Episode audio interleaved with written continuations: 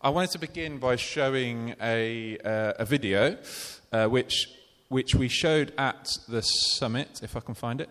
Um, Dignity means compassion and understanding for everyone. Now is the time.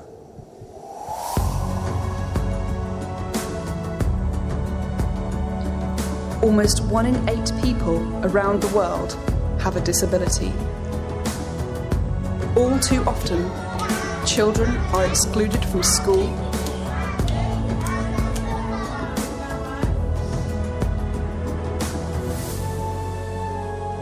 Women and men are excluded from society, work, and decision making.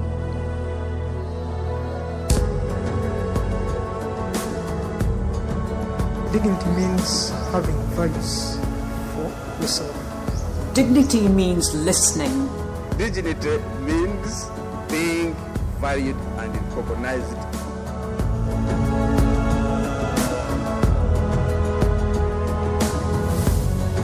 Deaf people are no different to others.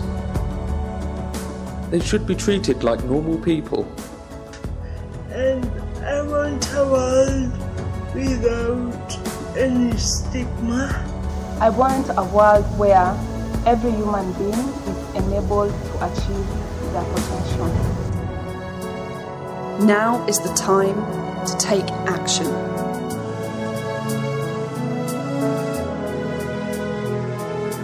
So people with disabilities can enjoy their rights, dignity, freedom,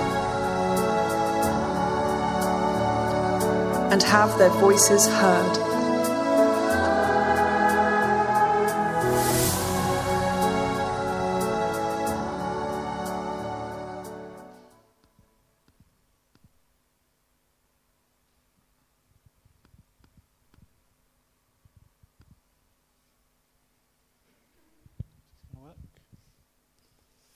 So, um, I wanted to show you uh, that video from the summit.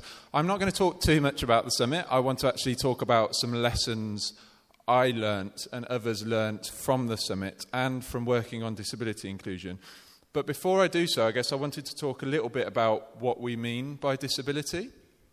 Because the terminology around disability is quite tricky, it's quite complex.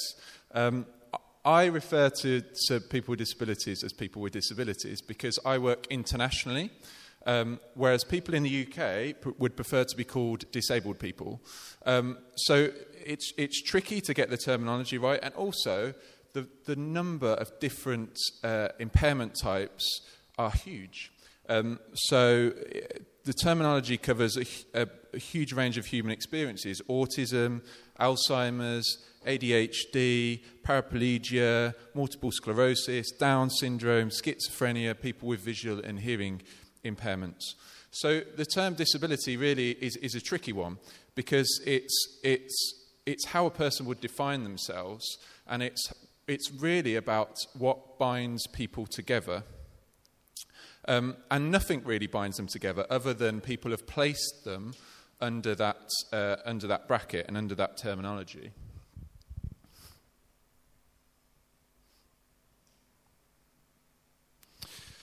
So I wanted to make broadly three um, points um, this morning. The first one was um, under the title "Nothing About Us Without Us." So that is um, the uh, motto of the disability community and something that has driven um, the work on disability for a long time. So the aim of the summit that we had last week was to put people with disabilities around the world at the heart of decision making and in the dri- driving seat. So to no longer be passive actors, to, but to be agents of change. So we made sure every single bit of the summit was, was moderated by people with disabilities, was chaired by disabilities, and it's why we co hosted it with the International Disability Alliance, who are the, the international federation and voice of persons with disabilities around the world.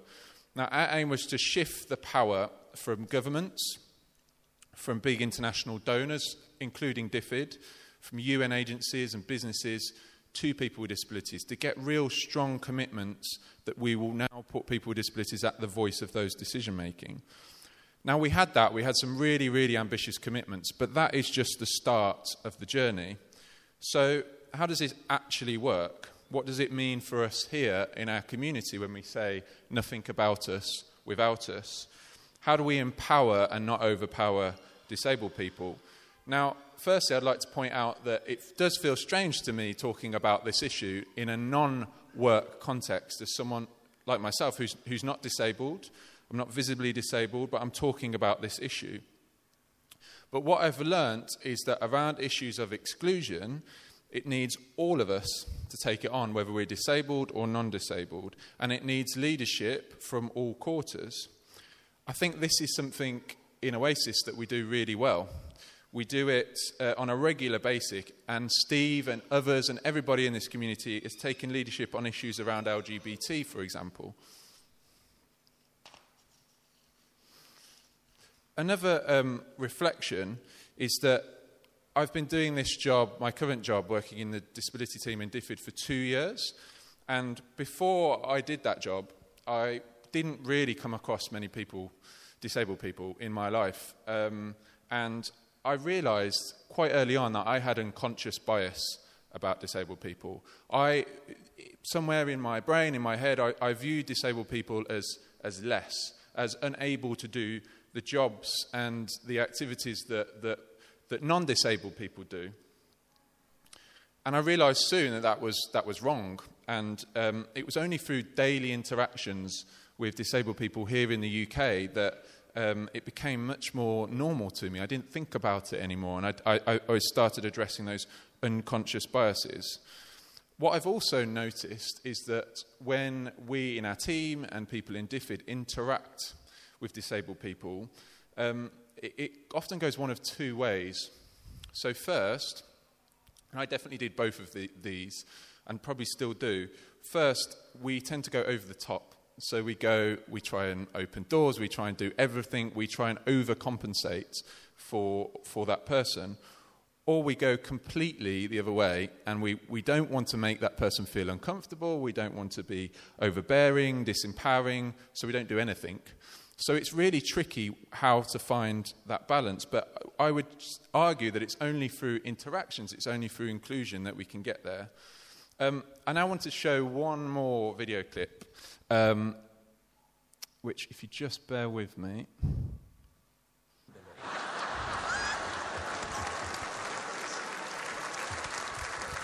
I got the train here today. I always like to sit in those seats for disabled people. I was about halfway here when another disabled person got on and asked me to move. I didn't realize I'd be playing disabled top trumps when I got on, or I would have dressed more special. Needless to say, I didn't give up my seat. Who cares if he was both blind and deaf? I was there first. It was very awkward. He couldn't see that I was still there. And I couldn't tell him I wasn't moving because I can't speak.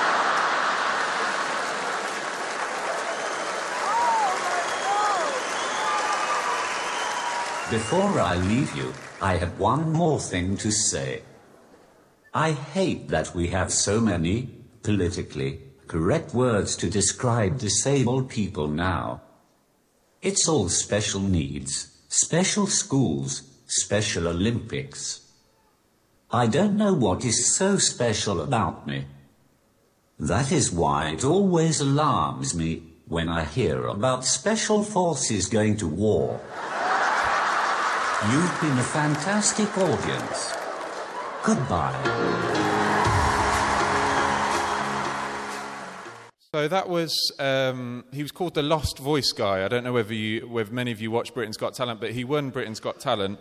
And I, I was, I was debating whether to show that or not because um, comedy is comedy is quite subjective, and we also thought about um, get, trying to get him to the Global Disability Summit, but again, um, with political leaders there, and we we decided not to. But it, I guess the point I'm trying to make by showing that is, well, there's two things. One is a person is not defined by their disability. Clearly, um, he, he, as a, co- a comedian uh, rather than someone with a, with a disability. And also the complexity of disability. That story about um, him on a train with someone who was uh, deaf and blind and that interaction um, means that it's, it's hugely complex and there's multiple and overlapping impairments. It's difficult to get right, but it's really important to ask um, in, in different situations. Which leads me to this, the second point I wanted to make about um, everything is imperfect. So um, the, the issue is clearly complex and there's a lot of depth to it. And through um, the Disability Summit, we wanted to do real, genuine good and create change around the world. Um, we, we genuinely did, I, I, believe, do that, but it was marked also by political criticism and protests. So I wanted to show you, um, firstly, on the left, so it's an article that was in The Guardian, um, and it says Britain's treatment of disabled people reminds me of The Handmaid's Tale. I don't know whether you've watched The Handmaid's Tale, but it's a pretty horrific uh, TV program. Um, uh, it's a good TV program, sorry. It's, it's got a horrific story in it. Um, and for the Conservatives to host the inaugural Global Disability Summit with their track record is a staggering hypocrisy. You've also got on the right, as a tweet from uh, John McDonnell, um, John McDonnell, sorry, uh, about the height of hypocrisy for the UK government to do this summit. And in the bottom right, the shadow minister for disabled people about um, the Tories' hypocrisy on disability rights is shocking. Um, now, all of that may well be true, um, but the point to make is that it's far more complicated than that. It's far more nuanced, and it's not black and white.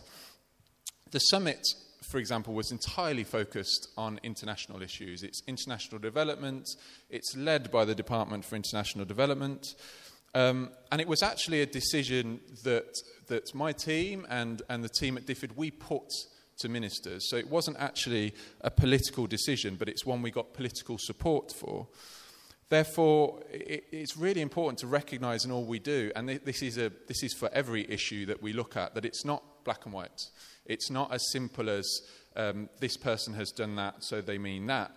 Um, I was talking to Steve earlier in the week, and he gave the example of um, the situation with the, the Syrian refugees and um, the work that we're doing there. And actually, he was, he was challenged on the, um, on bringing Syrian refugees here and housing them and providing them a community? And actually, will we be there in 10 years' time, providing that level of support and community? And actually, would those people be, be better off in a neighbouring country where they have communities, relatives, support? So it's not always black and white, and it's not always as easy as saying we fight and rally injustice without knowing how nuanced the issues are.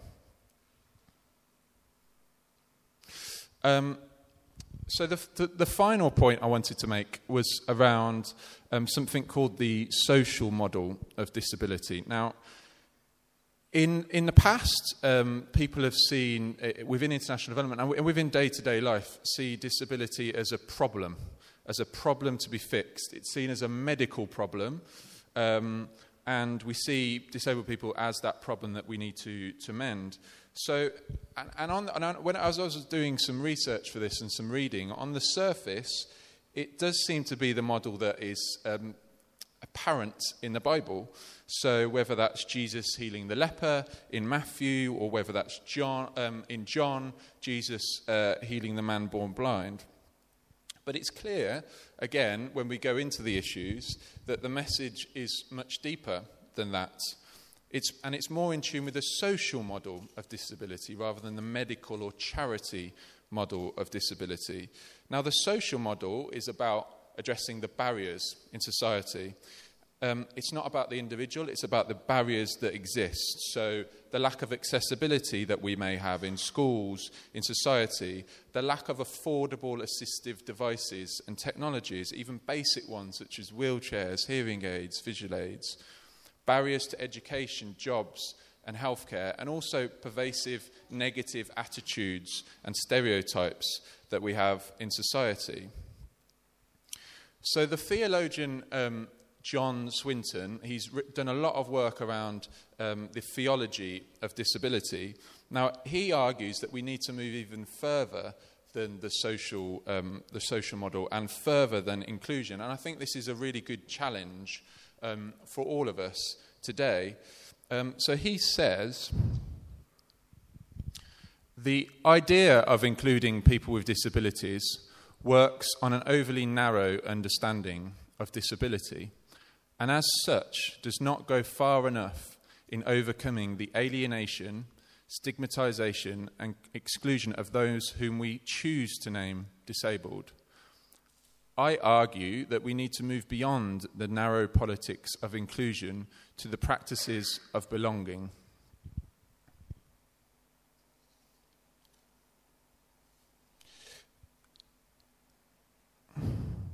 In the, in the same article, um, John Swinton um, talks about a conversation he's had with um, an elderly lady in his community called Elaine, and she has uh, intellectual disabilities. He interviews her, and she outlines how she feels included in the church, and she has friends, and she has a sense of belonging. However, on further discussion with the lady, it is apparent that she's never been invited for lunch or into anyone's home. So she has a series of friendships and she has inclusion that lasts 90 minutes on a Sunday morning. So she isn't included, but she does belong to the fellowship. So I guess that's my, my main message um, from this morning about the work and the lessons I've learned is how do we move um, further than inclusion to one of belonging, which Dan mentioned before. And as um, we're going to go into communion um, shortly, and as we go into communion, I'd really like you to reflect on, on three things, those three messages. How are we including people with disabilities and the most included within all that we do? How are we ensuring that we live the values of nothing about us without us? How do we look at these issues, considering their complexity and depth? And finally, how do we move beyond inclusion to one of belonging? How do we do this in our lives and with those in our communities? And what I wanted to do finally was to just read that passage again. So Dan read that passage from Deuteronomy, which again, I, I thought it was really good because it, um, it challenges us to think a bit differently. So you can read it once and think, um, oh, that's about, uh, that's about disabled people and that's about how we need to do the charity medical model. Well, actually, it's a challenge for all of us, in, in a, a challenge for all of us to be brave in how we bring a sense of belonging to people with disabilities. So um, I'll read it again. I'm not sure whether we can get it on the screen, but I'll, I'll read it again. So it's Deuteronomy 31 6 to 8. Be strong and courageous. Do not be afraid or terrified because of them, for the Lord your God goes with you. He will never leave you nor forsake you. Then Moses summoned Joshua and said to him in the presence of all Israel, Be strong and courageous, for you must go with this people into the land that the Lord, the Lord swore to their ancestors to give them, and you must divide it among them as their inheritance. The Lord himself goes beyond you and he will be with you. He will never leave you nor forsake you. Do not be afraid, do not be discouraged. Um, I'm going to hand back over to Dan, who will lead us into communion.